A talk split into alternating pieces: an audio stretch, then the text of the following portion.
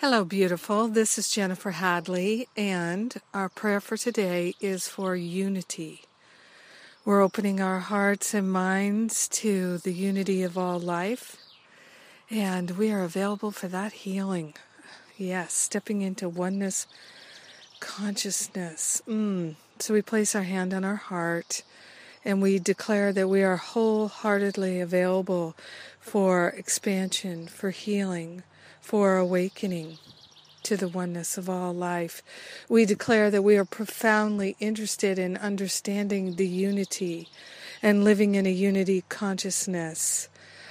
Taking this breath of love and gratitude, we make a holy offering of all the ways that we compare ourselves to others, compare others to ourselves. We're letting the habits of comparison fall away.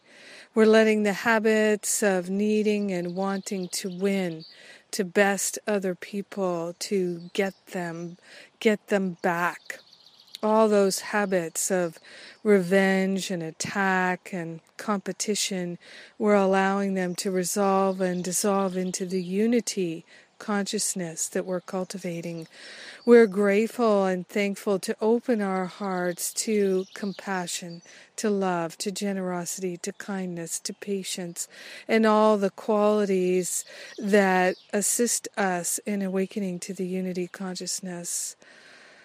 Oh, partnering up, we are so grateful to invoke divine grace into the activities of our life, helping us to release the hold of competition and comparison from our mind. We're so grateful and so thankful that we can open ourselves to an unlimited, unprecedented experience of love and clarity and freedom in our life experience. Yes, we are profoundly interested in this freedom, cultivating a heart and mind that are free from competition and comparison, free from the judgments that make us feel sick and afraid, sick and tired, sick and sicker.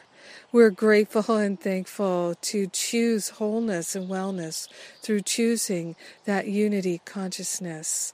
So grateful, so grateful, so grateful. In gratitude, we share the benefits with everyone, that all competition and comparison ends, and we join together in unity and, and play and have fun together in a spirit of love and joy. We're grateful and thankful to accept and to allow our healing this day and every day. In gratitude, we let it be. In gratitude, we know it's done. And so it is. Amen. Amen. Amen. Ah, yes. Hmm. What a beautiful prayer for a summer day. So grateful to pray with you, my precious prayer partner. I am ah, looking forward to the end of summer retreat with Gary Renard, Course in Miracles retreat with uh, Maria Felipe and Patricia Black, wonderful Course in Miracles teachers. We're joining together on the island of Andros in Greece to have a week long.